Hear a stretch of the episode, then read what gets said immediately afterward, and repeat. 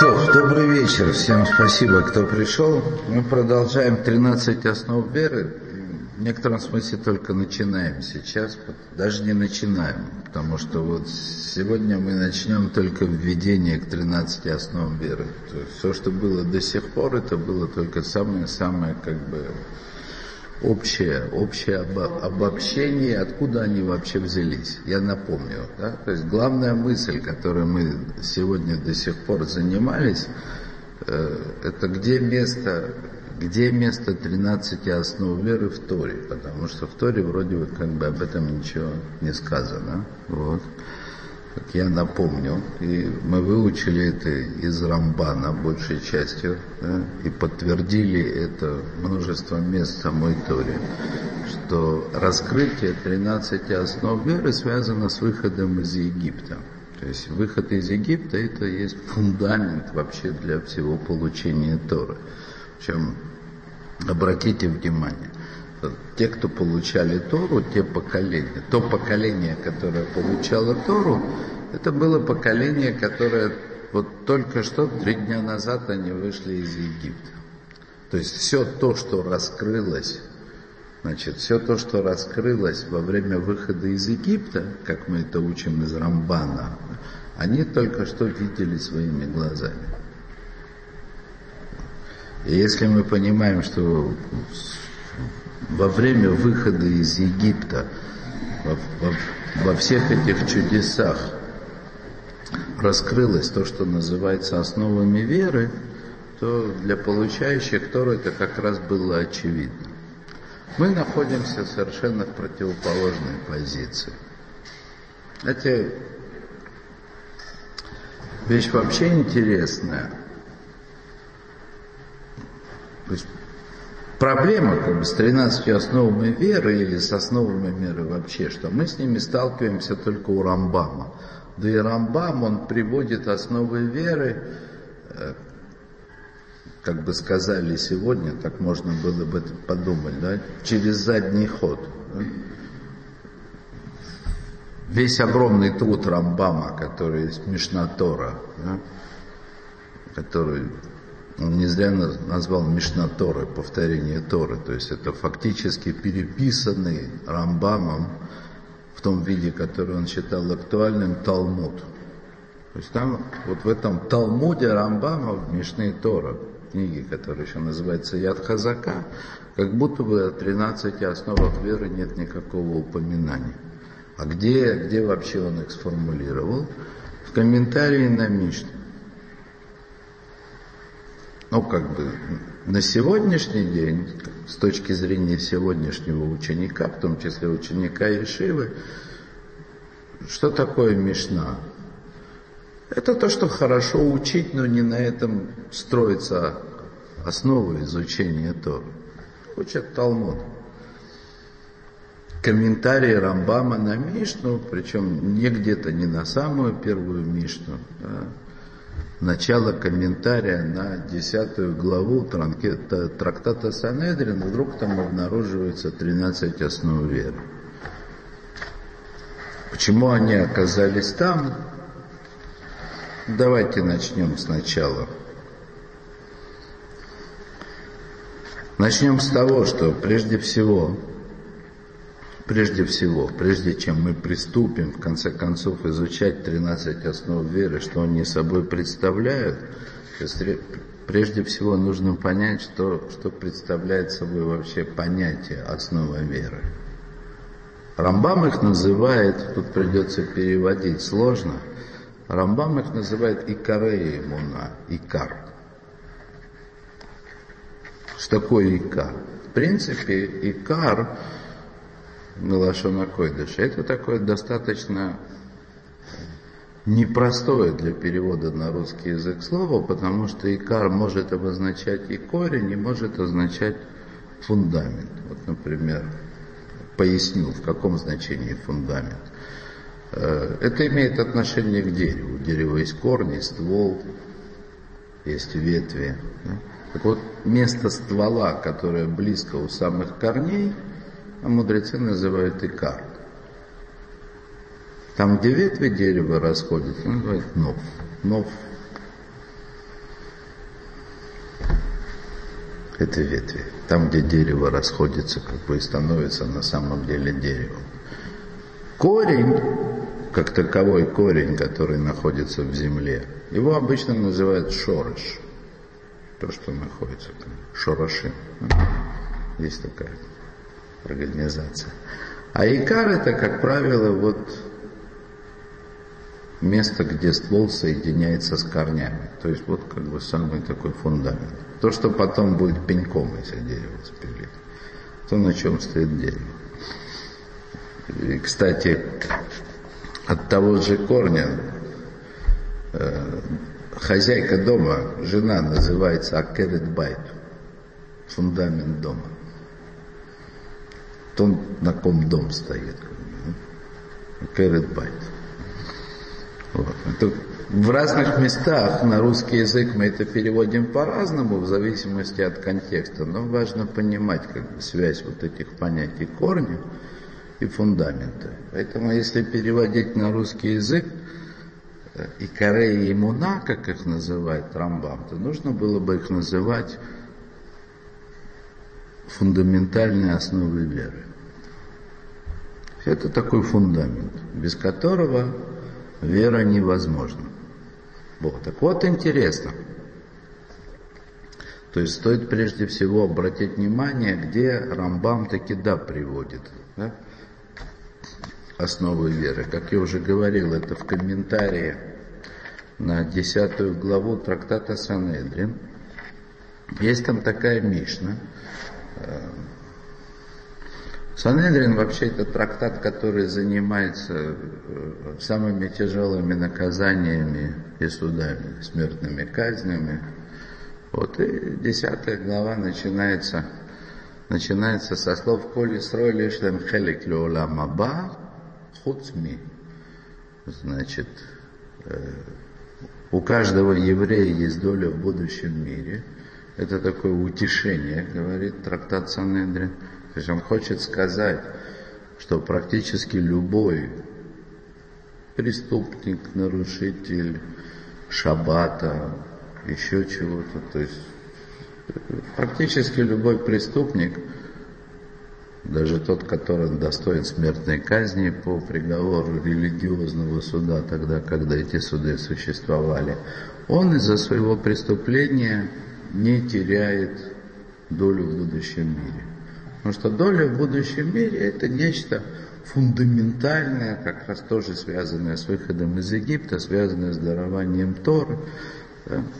Как там Мишна говорит, за Амкулам Цадиким, значит, народ, это народ весь состоящий из праведников, из праведников в том смысле, что э, практически никто не теряет, не теряет надежду на раскаяние, на прощение и в конце концов на заслужение доли в будущем мире, если так можно сказать.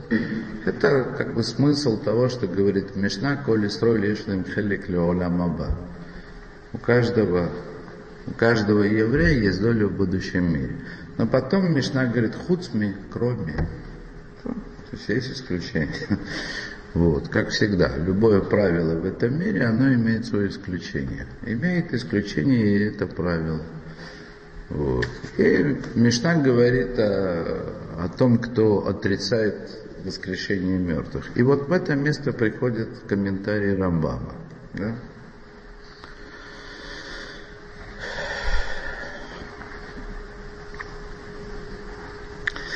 Так вот, и там как раз Рамбам, да, то есть он раскрывает эту Мишну, то есть он говорит, значит, перечисляет как бы 13 основ веры, фундаментальных основ веры, неверие в которые и как бы непризнание которых, оно и лишает, действительно может лишить человека в доли в будущем мире. И тут стоит процитировать Значит, он завершает свои слова вот, вот так вот. Вин иерахти бедварим арбе, вуоцети миньяна хибури. И вот я здесь был очень многословен, так говорит Рамбам, очень пространен. И вышел я за пределы, ну, как бы за рамки, за рамки цели, которые ставил. Он комментировал Мишну. И вдруг из комментария Мишны ушел в основы веры. ודברים מועלים סליחה, אבל אני עשיתי זה לפי שראיתי בו תועלת באמונה. Однако сделал я это, потому что видел в этом огромную пользу для веры. Лефиша асафти бодварим муалим мифузарим мисфарим гдалим. Поскольку собрал я в этом месте, то есть там, где он объяснял, сформулировал 13 основ веры, собрал я, собрал я в этом месте множество важных вещей, которые разбросаны по книгам. Валяхен дау там, вы боем, и знаете вещи, то есть учи основы этой веры, и добейся в этом успеха. Вехзор алейхем, паамим работ, и возвращайся к этому не однажды, много раз это повторяй.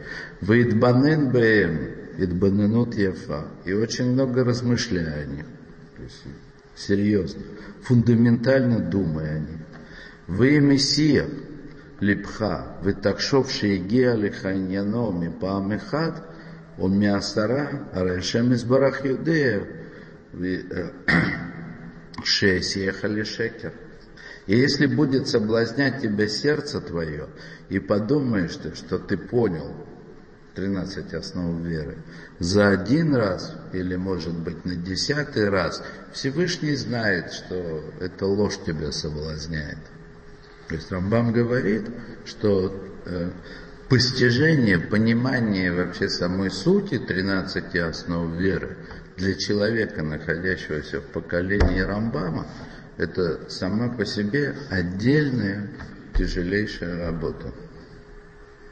И даже десяти раз, десятикратного изучения не хватает для того, чтобы встать вот на этот самый фундамент, который обеспечивает человеку действительно фундаментальную основу веры.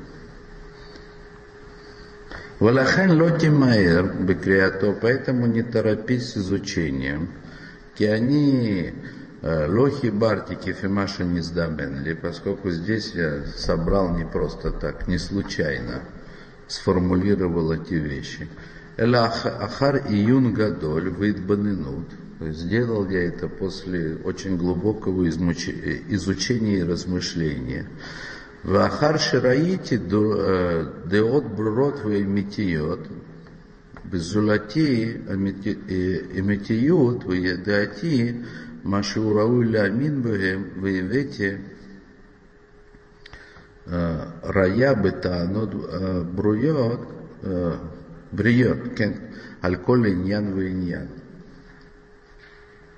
То, так он говорит Рамбам, что собрал я эти вещи, сформулировал после очень глубокого изучения, многих размышлений, и привел их в ясное состояние, с очевидными доказательствами, то есть основой каждой вещи ее объяснение, то, как это нужно делать.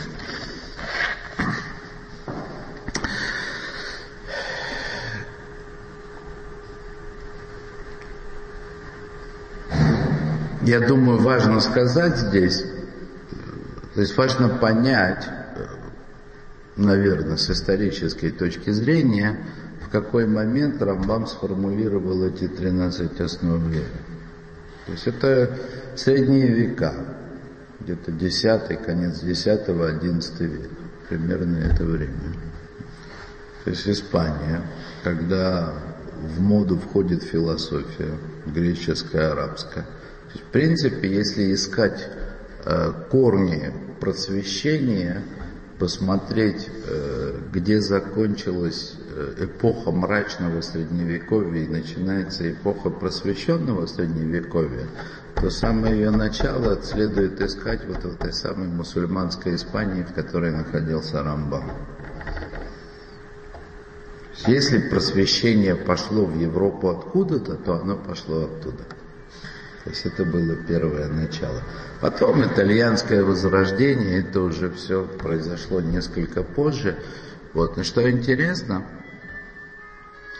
невозможно не обратить внимание, что раскрытие как бы, кабалы или фундаментальных, скажем так, основ Торы, то есть появление отдельного изучения фундаментов Торы, оно как бы идет бок о бок с просвещением. По мере того, как появляется просвещение, появляется углубленное изучение Торы. То есть обращают все больше и больше внимания на это. Вот. И я думаю, что до Рамбама, то есть все время, пока формулировался, передавался Талмуд, было важнейшее, э, было важнейшее условие в передаче Торы, э, которое само по себе не то чтобы заменяло 13 основ веры, но гарантировало, что они не исчезнут, как бы они ни были сформулированы. Было в том поколении то, что мы сегодня называем иммунат хахамим, вера мудрецам. То, что сегодня нам не хватает. И не хватает, очевидно, остро. Что значит вера мудрецам? Тоже, в принципе, одна из основ веры. Когда мы доберемся до, до фундамента, до основы, связанной именно с передачей устной Торы, то увидим, что иммунат хахомим, то есть вера в мудрецов, это является чуть ли не основополагающей вещью. Так вот, очевидно, что до эпохи Рамбама, до эпохи как бы начала вот этого европейского просвещения, откуда бы оно ни началось, вера в мудрецов, она вообще не вызывала никаких сомнений. Просто не было этому никакой альтернативы. Мир был другой. Назовите это мрачным средневековьем. Наверное, оно было мрачное во многих отношениях. Но были в нем вещи, которые не вызывали никаких сомнений. То есть они как бы были традиционными. А начиная вот с 10-11 века происходят изменения. Во-первых, появляется больше споров среди мудрецов. И обычному ученику все сложнее и сложнее становится разобраться, где спор мудрецов, а где спор мудрецов с неучами. И это очень тяжелая ситуация, которая в конце концов она приводит к тому состоянию, приходит к тому состоянию, в котором мы находимся сегодня. То есть сегодня вообще невозможно отличить, кто на самом деле не мудрец. Сегодня мало мудрецов, совсем мало. Настоящих мудрецов можно по пальцам посчитать, да и то, наверное, на одной руке будет более чем достаточно. Вот, э, скажем так, э, сегодня очень трудно различить, э, кто несет, продолжает, продолжает дело мудрецов так, как может, да? Стараясь находиться в рамках того, что на самом деле представляет собой передачу устной Торы, пусть даже и э, не во всей ее полноте, но во всяком случае имеет источник. И, в общем, множество, множество людей на сегодняшний день, они каждое свое учение выдает за якобы Тору, которую он якобы от кого-то получил, а может быть даже и сам придумал. И сегодня я признаю, что очень трудно разобраться, где правда, где ложь, где на самом деле есть продолжение проверенного источника, где полная отсебятина. Вот на сегодняшний день мы приходим к тому, что и кора, и муна, их нужно учить отдельно. И разобравшись с основами веры, человек способен приобрести, скажем так, иммунитет от того, чтобы попасться на, на всякого рода ложные течения объяснения, которые сегодня множатся. Но сегодня это нужно учить отдельно. А началось это еще в эпоху Рамбама, тогда еще. Уже тогда Рамбам, он увидел необходимость заниматься этими вещами отдельно. До Рамбама достаточно было учить Талмуд.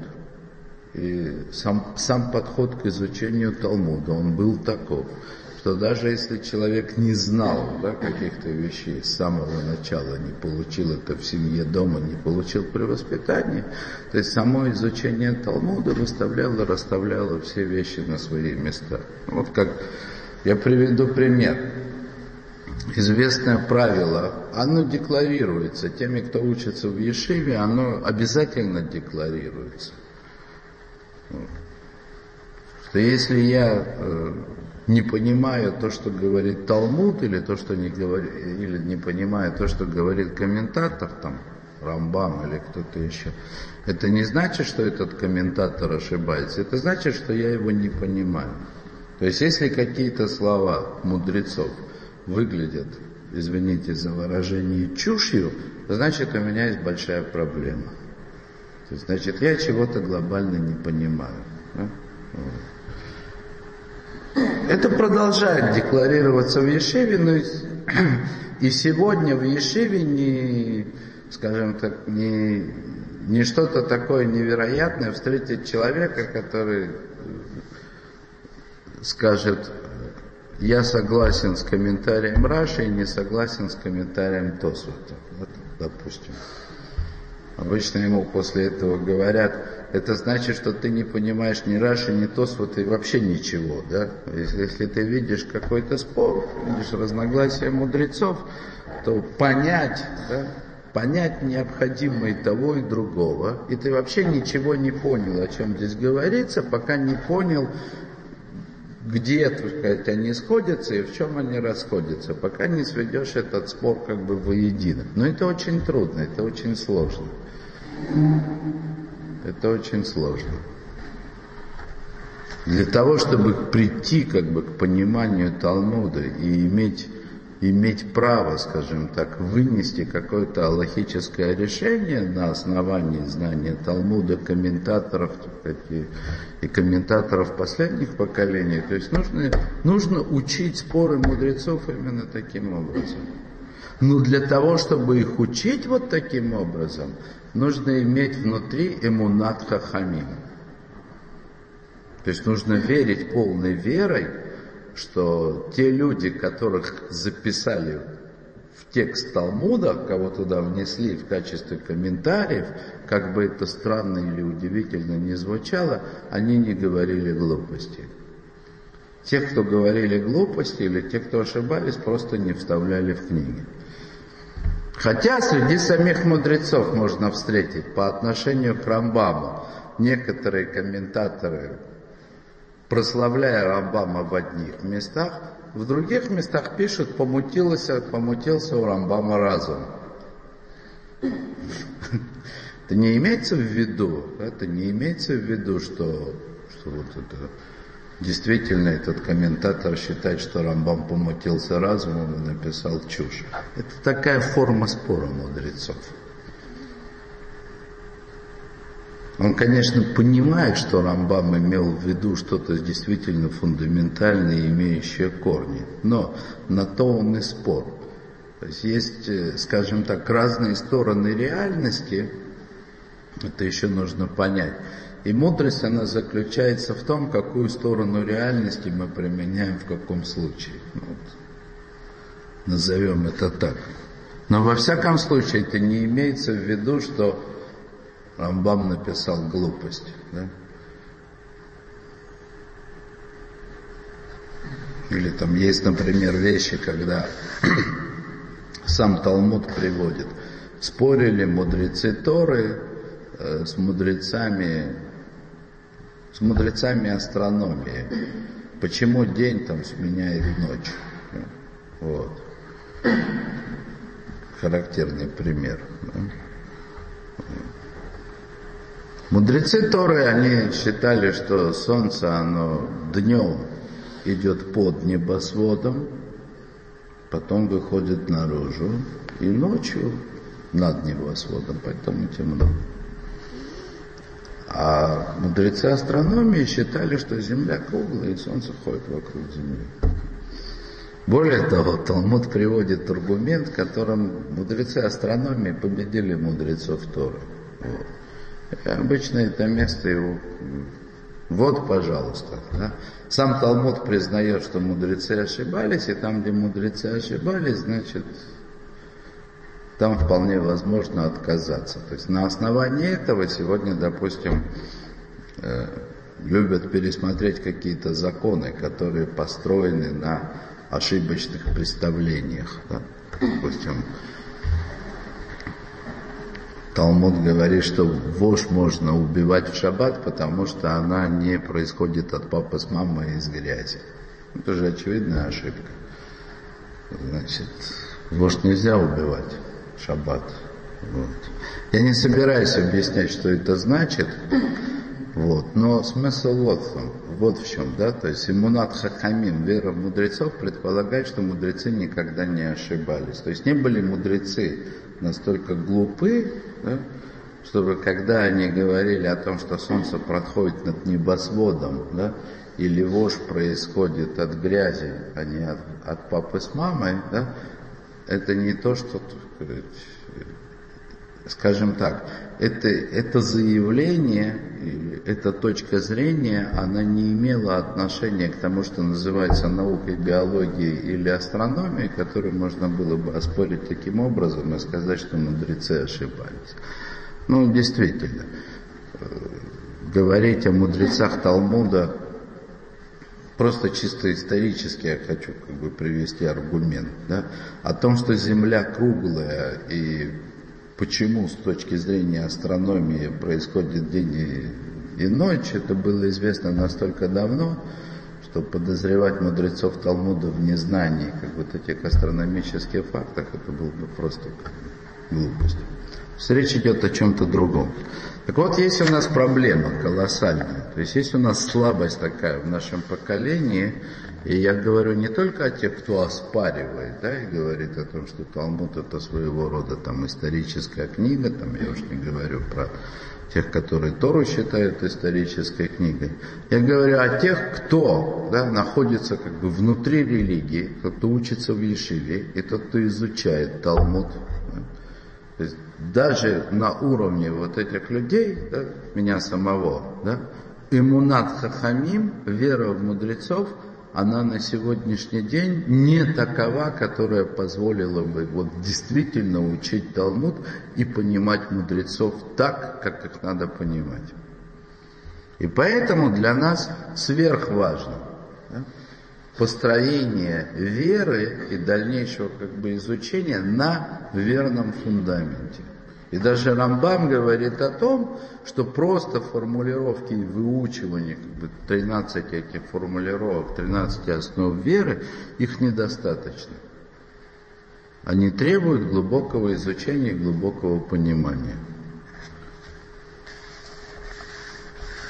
И я вас уверяю, да, даже, скажем так, достаточно поверхностное изучение 13 основ веры, оно способно совершить переворот в мировоззрении человека. Мир выглядит другим.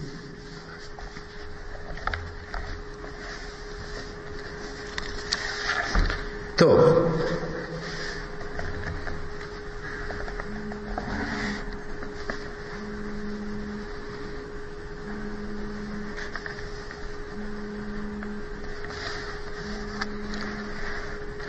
Да, так вот. Продолжим. Теперь на самом деле так. Сказать, что Рамбам не приводит 13 основ веры в книге Мишней Тора, смысле в своем как бы фундаментальном талмудическом труде вообще тоже неверно. Потому что есть особенное место в Аллахот, в законах, которые выносит Рамбам, где он таки, да, если присмотреться, упоминает все 13 основ веры. Более того, приводит их в определенном порядке. А именно в законах раскаяния, лахот чува. То есть там, где Рамбан говорит о законах раскаяния, значит, он говорит, э, он говорит о том, что фактически является теми же самыми основами веры. То, בסוף רשימה אלו שאין להם חלק לעולם הבא, מנוע הרמב"ם Балахот Шува, Гамкама Хатеем Шейнами и Кареемуна, а Вальров Анидонгу, Бедваре Макшурим Леймуна. Значит, Рамбан Валахот Шува, законах раскаяния, он приводит список как бы, прегрешений, которые лишают человека вообще в доле, в доле в будущем мире. И хотя в конце этого списка он приводит несколько грехов, которые не имеют отношения, не связаны с, с икорой иммуна, то есть с основами веры, да, тем не менее большинство, да, большинство э, грехов, да, прегрешений, которые лишают человека в будущем мире, они связаны как раз именно с основами веры. Что и является как бы иллюстрацией, с чего мы начали. Где Рамбам приводит 13 основ веры? В комментарии на ту Мишну, которая говорит, что Коли срой лештам леонам аба, хуцми. То есть у каждого еврея есть доля в будущем мире, кроме. То есть множество грехов, человек может искупить в этой жизни, и у него есть надежда на искупление, если только они не связаны с основами веры. То есть отсутствие или нарушение какое-то в том, что называется фундаментальными основами веры, лишает человека в большинстве случаев шанса на то, чтобы каким-то, скажем так, обычным естественным путем раскаяться и вернуться на, на истинный путь.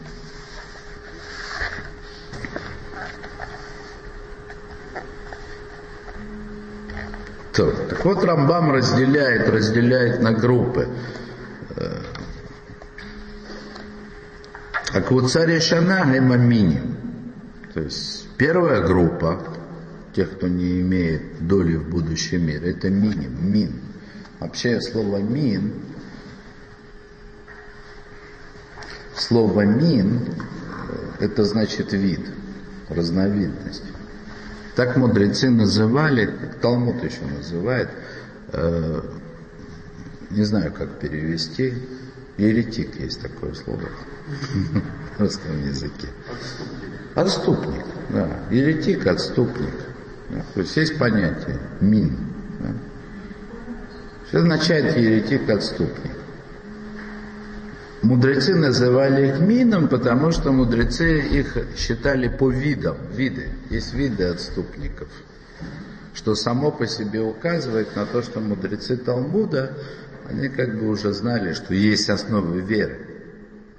И отрицание каждого из этих основ, оно как бы заносит человека, отрицающего эту основу, в какой-то определенный вид отступников. Так вот, хамишами некраим миним. Пять из них называются миним или видами. Да? Лучше привыкайте к этому слову минима. Вот. А умер шен шемелока. То есть это тот, который утверждает, что просто нет Бога. Это первый вид, самый простой. Венлю алам маньика, нету этого мира, кто бы, нету этого мира управляющего, то есть, кто бы им управлял. Ваумер шееш шам мангика, валь эмшнаему ютер. Или, это уже второй вид, который утверждает, что есть управляющий, но их два или больше – то есть первое это отрицает вообще как бы существование Бога в смысле как управляющего этим миром. Второй как бы допускает или признает это существование, но говорит уже о множестве. Третий. А шиеш э, шем рибон хат элешил гуфу бальтмуна. Значит, третий, это который говорит, что есть один управляющий, но только что, только он имеет тело и образ. То есть есть Бог, который управляет этим миром, но сам этот Бог, он имеет тело или образ. Векена омер шейна ли водори шон вецур лаколь, или также утверждающий, который он говорит, что он не предтеча, не первоисточник всего бытия. Ну, то есть как будто бы Бог сотворен кем-то другим или возник. Ну, вроде мирового разума. То есть есть сегодня как бы такая форма признания э, божественного управления мира через э, признание некой формы мирового разума. Но если человек, скажем так, поддерживающий или подтверждающий, признающий существование мирового разума, считает, что сам, сам мировой разум возник в результате каких-то природных физических или не физических процессов, то он как раз попадет под четвертую категорию. Да?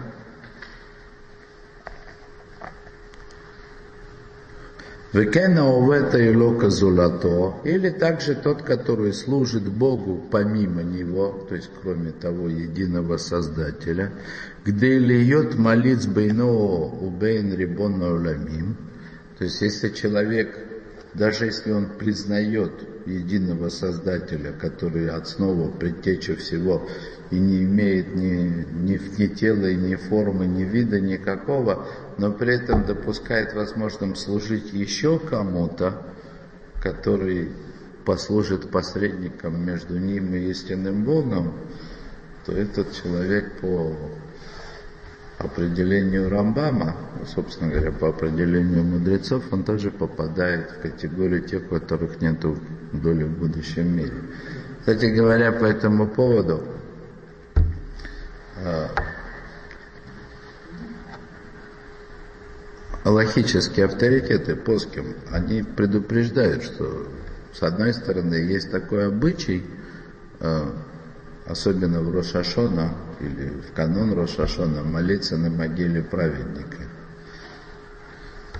И обычно, как те, кто приводит этот обычай, они предупреждают о том, что ни в коем случае нельзя могиле праведника молиться самому праведнику, потому что это тоже может оказаться формой э, служения посреднику, который это очень важно.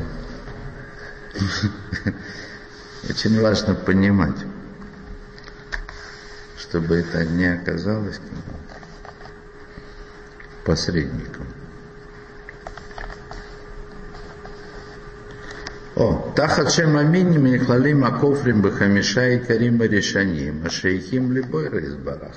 То есть, как мы видим, Рамбам Валахот Чува, то есть в законах раскаяния, приводит вот эту категорию да, отрицающих некие основы, которую называют миним. Да, и в эту категорию у него попадает пять отрицающих, пять самых первых из основ веры, которые говорят о существовании Всевышнего. О существовании Всевышнего, о том, что Он управляет этим миром, о том, что Он предтеча всего, что Он единственный создатель этого мира, и что Он единственный, кто в этом мире обладает настоящей властью. То есть это пять основ, которые все говорят о существовании Всевышнего, о Его единстве. О единстве э, внешнем и единстве внутреннем. Внутреннее в смысле неделимость, не, неструктурированность, назовем это так, то, что это не, нельзя придать этому никакой вид и никакую форму, с одной стороны, и единство, как единство власти в этом мире, что Всевышний это тот единственный, кто в этом мире вообще чем-либо управляет. За исключением там, какой-то формы свободы выбора человека, но с этим еще как бы нужно разбираться отдельно. Да? То есть кроме Всевышнего никто в этом мире не обладает свободой воли. Кроме свободы воли человека. Но понятно, как бы в любом случае, что нет такого понятия, как какое-то посредничество, которое могло бы быть. То есть какая-то отдельная воля, свободная воля, существующая между Всевышним и человеком. Это уже точно нет. Так это минимум. как бы не, в принципе невооруженным глазом видно, что миним это отрицающие пять первых основ веры.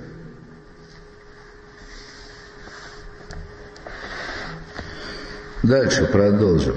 Мамших Рамбам и продолжает. Быквуца Абаш или Карим. И дальше он приводит следующую группу основ веры. Шлашаем Некраима Пикорсим. Еще разновидность. Тоже это из Талмуда, от слов мудрецов. Эпикойрос. Есть такое понятие тоже еретика или отступника. На первый взгляд кажется, что это из-за Эпикура.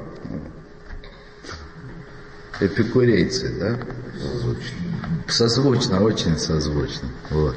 Но сам Рамбам, он это объясняет по-другому. Он говорит, что эпикойрес – это милашон эфкер. Эфкер. Эфкер – это э, ничей. Это может иметь отношение э, к предмету, чей потерял кто-то. Эфкер, ничей. Или эфкером можно сделать и осознанно. Да? Вот. Мне что-то не нужно, кто, кто хочет, может взять. Это леавкир. Ничей. Ничей, да. Теперь кто первый возьмет, кто первый захочет взять, тому и будет принадлежать. И это же слово «эфкер», оно используется и в переносном значении, в смысле человек без царя в голове. Да? То есть человек, который не соотносит как бы, свое поведение с каким-то эталоном. Тот, у кого нет начальника, эфкерут. Человек, который делает то, что ему в голову придет, это называется лейтнайт бейфкерут. Вести себя свободно. Свободно, но Распущенность. Проблемы распущенность, совершенно верно. Эвкерут это распущенность. Вот, спасибо. Очень трудно переводить вот так вот Но просто. ступени степени, Конечно, безусловно. Конечно. Конечно. Конечно. Вот. Но очень здорово, да? То есть эпикорсит, эпикорсит, по объяснению Рамбама, это от слова распущенность. Как раз подходит эпикурейцам. Как они были.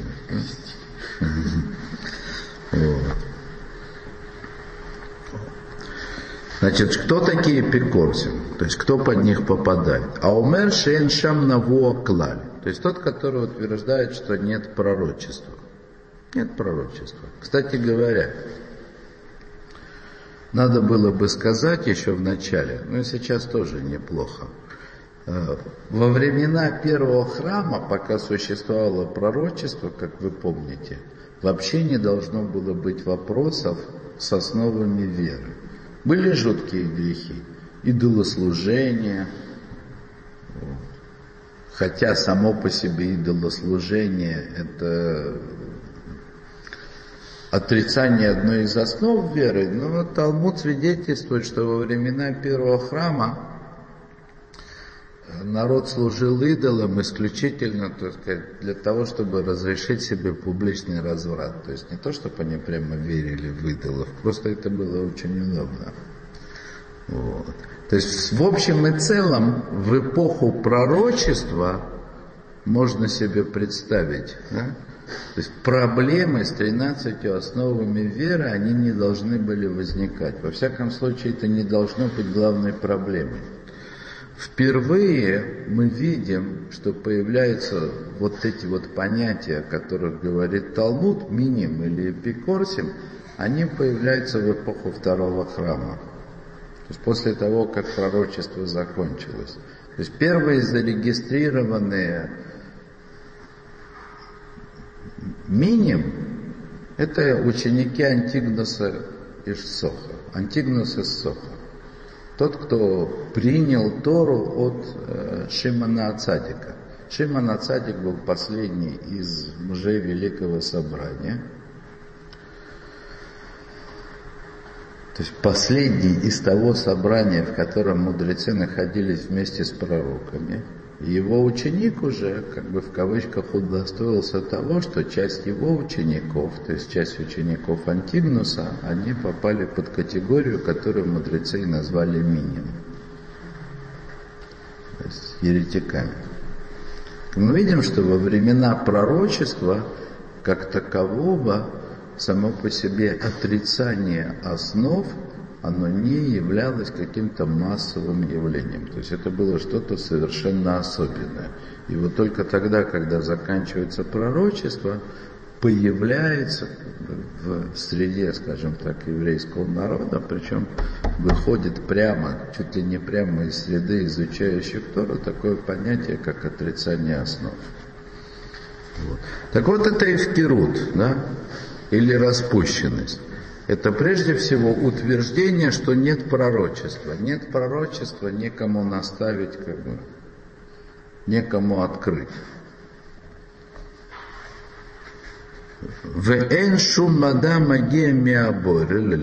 адам, то есть нет никакой информации, нет никакого знания, которые могли бы прийти от Создателя в сердце человека. Это отрицание самого понятия пророчества. Понятно, что если нет пророчества, то, ну что говорить, да? Тору написал Маше, а уж говорить про Талмуд или, ну, как бы про, про передачу устной Торы, то что уже говорить, да? То есть без веры в пророчество никакого представления о вере в мудрецов и быть не может. Второй, Амакишна Вуато Маше Рабейну, то есть тот, кто отрицает пророчество Маше. А вы помните, что это две разные основы. Пророчество как таковое и пророчество Маше. О, Ваомер Шейна Быра Юдея Маса Ибн Адам. И третье это утверждающий, что Всевышний не знает дела человеческие. Не судит, или еще как-то. В общем, не вмешивается. Да. да. Есть еще у этого значение, но с этим пока не будем торопиться. То есть само по себе вот это знание Всевышнего, это же одна из основ. Знание Всевышнего о делах человеческих, а, основа куда более глубокая и непростая для понимания, чем просто утверждение или признание того, что Всевышний как бы все отслеживает есть более серьезные вещи. Но в общем и целом, как видите, да, то есть все три, три вида отрицания этих, это есть отрицание трех основ, и, и они как раз и попадают под категорию, которую можно было бы назвать именно распущенностью, эфкерутом. Это эпикорсус. Это, скажем так, такого, э, такие отрицания, которые позволяют человеку сохраняя формально веру в Бога, значит, объявить себя свободным в своих действиях в этом мире, как ему заблагорассудится. Можно отрицать пророчество и придумать какую угодно теорию, которую посчитать правильной, посчитать правильной. А можно просто, сказать, решить, что Всевышний позволил мне идти по этому миру так, как мне заблагорассудится, и в конце концов сделает то, что сделает. О, дальше, так сказать, это у нас было пять отрицающих, так сказать, саму основу существования Всевышнего, потом три, которые отрицали вмешательство Всевышнего в дела человеческие, то есть пророчество, то, что Всевышний дает человеку что-то знать, и то, что он отслеживает и судит его за это. Шлаша кофрим бетара. И есть еще три, которые отрицают Тору. Аумер шейна Тора мия машем, афилу пасук хат ва афилу тивай хат. Им амар маше Амро мипи ацмо, аризекофер бетора. То есть отрицающий Тору. Чем не нужно отрицать Тору, для того, чтобы попасть в отрицающего Тору, не нужно отрицать всю Тору. Достаточно сказать, что один стих в Торе Маше сказал от себя.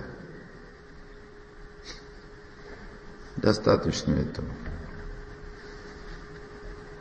Векена кофер бепируша, веутараши бальпе, а также отрицающий комментарий Торы, то есть устную Тору.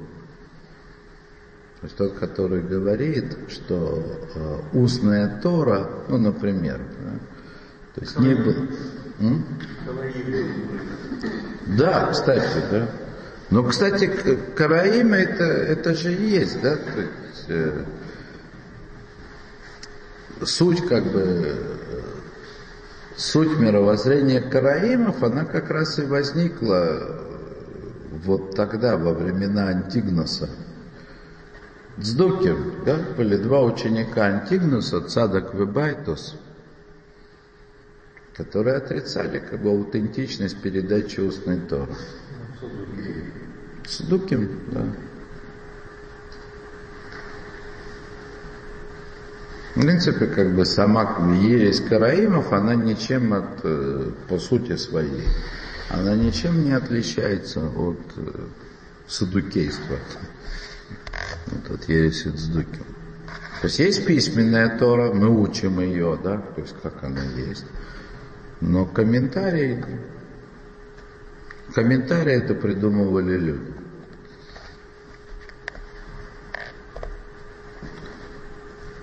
Векена койфер бепуруша утараши бальпе. Согласно основам мира, Маше получил комментарий Торы, то есть получил письменный Тору устную одновременно со всем комментарием и передавал дальше. Но как бы получается, что он получил все-таки в каком-то виде эти комментарии, а при этом возникали все-таки в развитии Талмуда какие-то споры, какие-то решения этих споров и возникновение галахи на основе там какого-то спорного опыта, так скажем. То есть, видимо, все-таки Маше получил его в каком-то таком виде, который, так сказать, дальше от Маше в полном объеме. Смотрите, я сейчас отвечу на ваш вопрос, и может быть вам этот ответ покажется странным. Вот.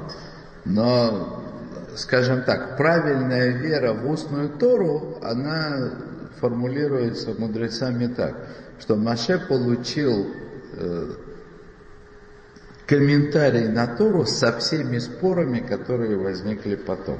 Ну, да. О. Я, я не Вот. Совершенно верно. То есть Маше получил это со всеми спорами. То есть что это значит? Я очень коротко, да, очень коротко скажу, да, что э, спор, как бы,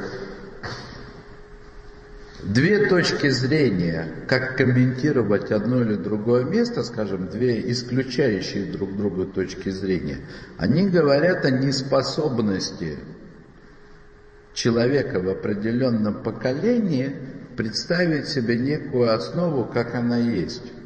Ее можно представить себе только в споре.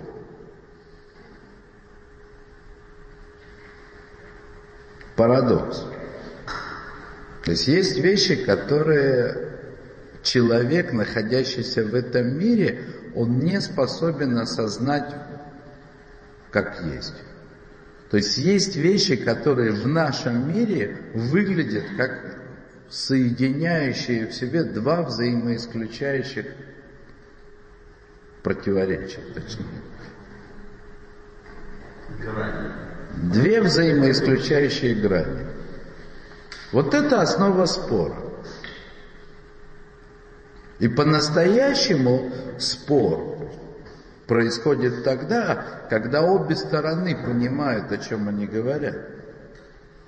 А выбор заключается, какая из граней станет основой то, что называется Аллахи.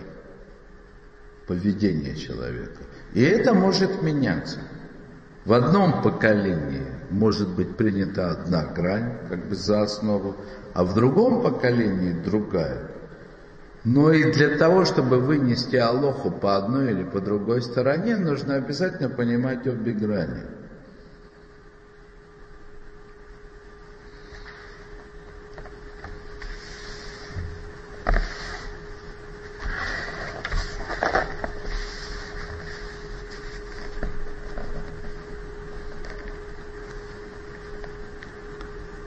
Да, ну и третья разновидность здесь, итого это будет уже 11 у нас, да?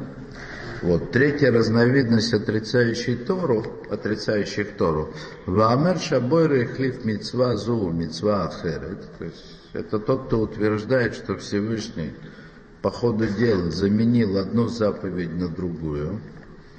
Или, скажем, что Тора потеряла свою актуальность, несмотря на то, что изначально она была от Всевышнего.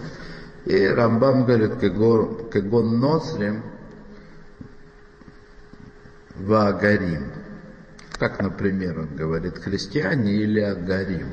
Тут он такой очень осторожный, Рамбам, жил все-таки в мусульманском мире. Агарим. Агарим, я вам расскажу, кто такие Агарим. А, ну, как бы, потомки Агари. Правильно. Нет, не, не, не, нет. Не пугайте здесь народ, да? Не Герем, не Агерем, а Агарим. Агарим это потомки Агари. Вот. А это на самом деле была такая разновидность религии. Мне пришлось в свое время покопаться, да, как раз в тех местах, так сказать, откуда вышел ислам, то есть до возникновения ислама, до Мухаммада была такая религия, Агари. То есть это были люди, которые считали, что они потомки Агари. То есть это кетуры, да, которая была на самом деле Агарь. Это не Ишмаилим, Агарим они себя считали. То есть у них была интересная связь. Ведь э, у Агари был один сын, ну как бы по пшату Тору, да, был Ишмаэль. Потом ее Авраам прогнал, и все, она ушла. Да. Потом дальше сказано, что значит, после смерти Сары Авраам женился, значит, взял другую жену, Китура. Да. Это устная традиция говорит, что это Китура, это была та же самая Агарь. И уже потом у Китуры, которая с точки зрения устной традиции, это Агарь, Значит, было еще пять сыновей, которых Авраам отправил, дал подарки. Так вот эти люди, они называли себя не Ишмаилим, а Агарим. Видимо, на основании этого, или, скажем так, полагаясь и на это тоже в том числе, э, Рамбам пишет в другом месте, что потомки Китуры, они как раз поселились на, не так уж далеко от Аравийского полуострова. То есть он как бы поселяет потомков Кетуры куда-то там на территории Месопотамии. В общем, совсем не так далеко, не куда-то на Ближний Восток. А, так вот была такая религия. То есть ее последователи считали, что они потомки Агари, и они считали, что Всевышний отменил Тору, которую дал евреям в свое время, и дальше, значит, уже произошли какие-то там другие изменения. И вот на этой почве возник уже ислам. То есть там на этом месте. Возможно, Рамбам имел в виду именно ислам, просто ну, он, он жил в исламской стране. То есть ему как бы... Он отменяет. Отменяет. От, отменяет как, как неактуально скажем так, мусульманину достаточно не обязательно обращаться к Торе. Конечно, но заповеди-то он отменил. Да. Ну все, то есть об этом речь идет. Да? То есть заповеди не отменены. Заповеди отменены.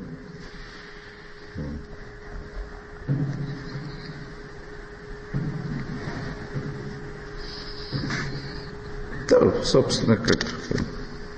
Так, сколько мы уже имеем? 11 основ, да? 11 основ.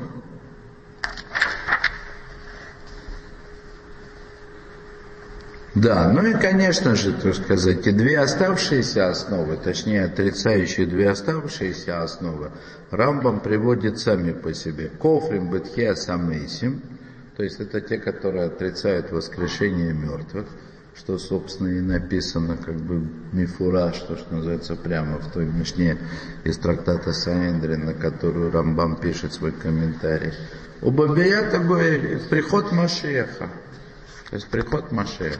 То есть все 13 основ веры в качестве как бы через отрицание их, э, отрицание, которое лишает человека доли в будущем мире, как и сказано в Мишне в трактате Санедрин, Рамбам приводит в Аллахот Чува. То есть человек, который так или иначе как бы отрицает эти основы, он должен делать чуву, как бы по-простому. То есть в любом случае Рамбам их приводит. Теперь смотрите, я хочу сделать еще, еще некое введение. А, Рамбам вызывал много споров, то есть, конечно же, Рамбам э, вызывал восхищение э, многих поколений евреев, потому что э, труды, как бы его наследие письменное, его как бы то, что мы получили от него, оно поражает своей фундаментальностью, с одной стороны. С другой стороны, он вызвал в свое время жаркие споры. Кто-то его принимал, кто-то не принимал. Очень серьезные были споры. И третье, у Рамбама находится уже потом, в поколениях а, много позже, тех, кто спорил по поводу самого Рамбама, как бы непосредственно о каких-то вещах, э, вдруг мы открываем в Рамбаме удивительные вещи, которые, которые не поддаются никакому описанию. Вот одна из них – это 13 основ веры. Потому что э, число это 13, естественно, Рамбам считал их не случайно, потому что он как бы насчитал 13 основ веры, ну, как бы по-простому. Вот потому что их 13 основ. Да? Если число 13 само по себе случайное, но то, что их оказалось 13, конечно же, не случайно. Я надеюсь, вы меня правильно поняли. И только в Кабале Аризаля мы понимаем, насколько фундаментально число 13 с точки зрения вообще формирования человеческого образа, э, Торы, которая была дана на Синае, ну и вообще всего, так сказать, в этом мире.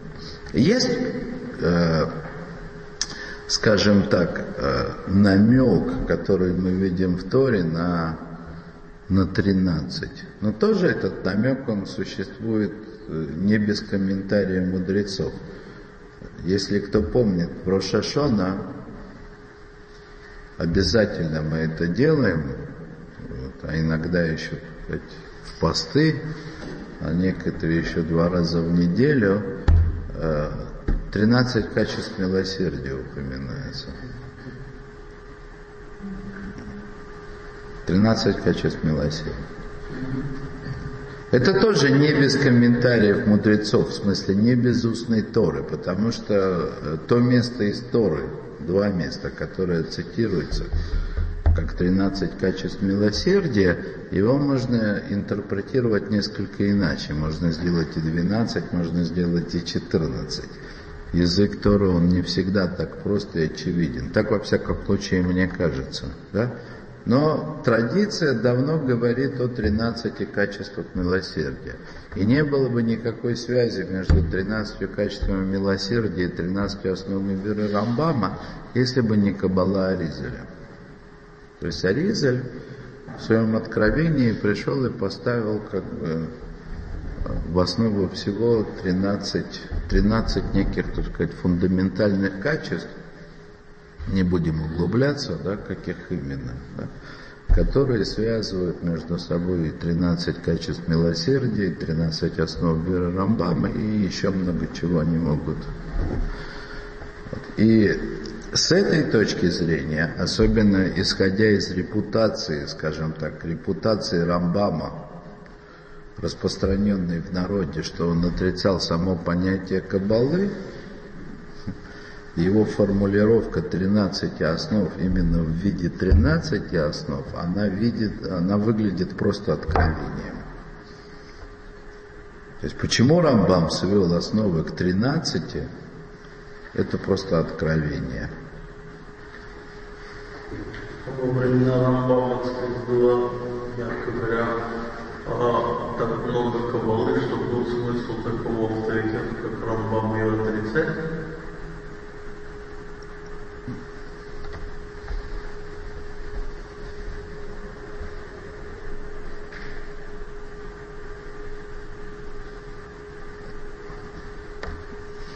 Я не уверен, что понял вопрос, или могу на него ответить. Рамбам в жизни был довольно большим авторитетом, может быть, вызывал какие-то споры. А в моем понимании, может быть, то, что Коране говорят с тобой неправильно, кабалы тогда, так сказать, было очень-очень мало. А отрицать ему или признавать кабалу было бессмысленно. Он был грубо говоря, выше многих каббалистов своего поколения. Авторитетом и так далее. Ну, как скажем, как скажем, по вашему мнению, было ли достаточное количество кабалы, чтобы был смысл вообще ее упоминать, это иметь к ней какое-то отношение? Очевидно, да, конечно. Во времена Рамбана? Да. Конечно. А, а логического объяснения вот трудно, да, найти, почему 13 выделяет именно основу? Логического? Да, ну, никакого.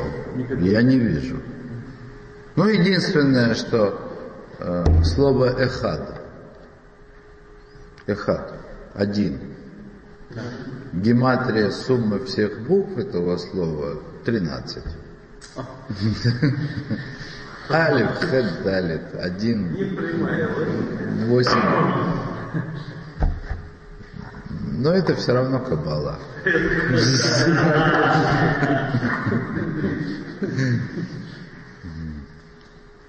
Это все равно кабала. То есть как бы смысл, смысл того, да, что вот эту мы рассматриваем численное значение всех букв, которые составляют слово «один», то есть смысл в том, что есть, как бы, так сказать, 13 аспектов, на которые раскрывается единство Всевышнего, и необходимы все 13 для того, чтобы снова прийти обратно к единству Всевышнего. Ну, то есть так мы скажем. В конце концов, а единство Всевышнего – это основа основ, как бы это первооснова. Да. Вот. Ну, понятно, что никто бы не стал из одной только гематрии подгонять количество основ веры к 13. Это просто вот фундаментально. Это просто фундаментально, число 13. Фундаментально для раскрытия единства Всевышнего в этом мире. И самое главное, что это фундаментально для э, человеческого образа, образа мышления человека как таковой. Это важно понимать, что э, хочу правильные слова подобрать. Есть человеческий образ, образ есть у человека. Мы как бы сталкиваемся с этим постоянно, э, в очень поверхностном представлении, как бы очень далеком. Есть понятие нормальности и ненормальности. Понятно. Как мы определяем нормального, ненормального человека, адекватного, неадекватного? То есть есть какой-то набор человеческих реакций в самых простых ну, вариантах. Нормальный человек, он должен иметь представление о том, что есть добро и зло. Что если у человека нет понятия добра, добре и зле, или они каким-то образом искажены очень сильно, каких-то обычных нормальных человеческих представлений, то этот человек ненормальный. Сегодня, правда, это все труднее. Если человек ест землю, песок грызет, ну, ненормальный. Если солью сыпет, то это нормально. То есть это вкусно, это понятно. А если песок, то нет. Это я очень, как бы, очень грубо говорю. Да? И вот эти качества 13, да, как бы, которые создают Человеческий образ. человеческий Классно, да. В этом смысле.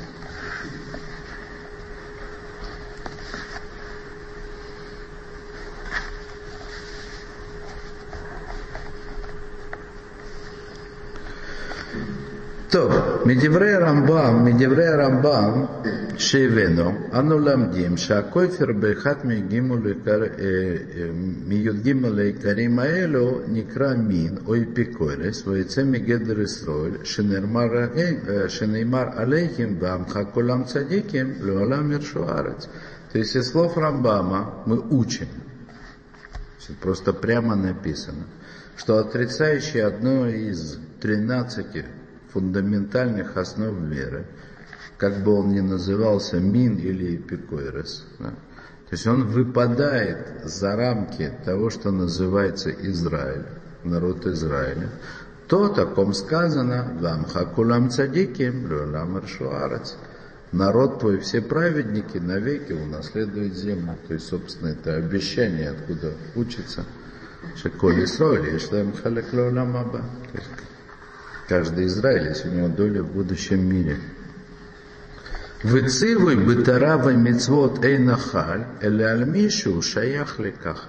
А заповедь Торы, обязанность в Торе и заповеди, она падает или попадает только на того человека, который относится к к народу Израиля, то есть тот, который находится в рамках 13 основ веры. Не имеет в виду сказать, что, что если человек отрицает основы веры, так уже и заповеди ему не сказаны, то есть он свободен, может гулять как, как будто бы не имеющий к этому отношения. То есть речь идет о более глубокой вещи, то есть что если человек, как он думает, он принимает Тору и заповеди, да, но при этом отрицает одну из основ веры, то и Тора его не Тора, и заповеди его не заповеди. Это как будто бы он их не исполняет. В этом идея. Не то чтобы отрицая свободу веры, человек становится одной из основ, отрицая одну из основ веры, человек становится как бы свободным от всего. Нет. Его ждет как бы суровое наказание, как отрицающая основу веры. А еще раз я повторю, что даже как бы если формально этот человек как будто бы принимает Тору, исполняет заповеди, то то это не Тора и не заповедь.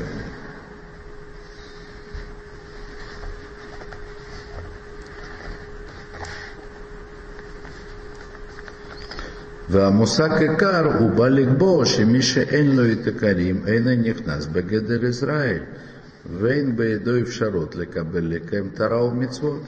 То есть, как Раф и говорит, то есть понятие икар или фундаментальная основа веры – оно как бы устанавливает, что тот, кто не принимает это, он не имеет возможности исполнять Тору и заповеди, согласно тому, что имел в виду Всевышний, когда эту Тору давал.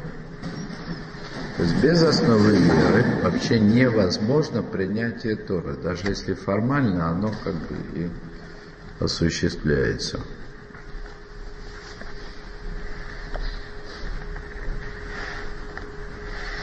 Если здесь нужно как бы обратить внимание, да, то есть вот это вот значение слова «икар», как я говорил, оно одновременно означает и корень, и фундамент. То есть фундамент с точки зрения, как бы, то есть фундамент это то, на чем человек может построить как бы, дальнейшее здание. Да? А корень это то, откуда вырастает, ну, то есть как бы, источник питания.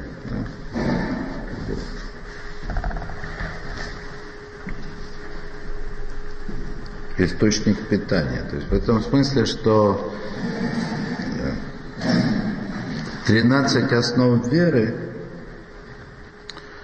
это с одной стороны это фундамент или основа, на которую только может быть принять Тора, могут быть приняты заповеди. А с другой стороны, это, э, скажем, бесконечный источник роста. То есть в конечном итоге Я надеюсь, мы это увидим, и достаточно скоро. Есть человек приходит в этот мир для того, чтобы дорасти до чего-то, измениться.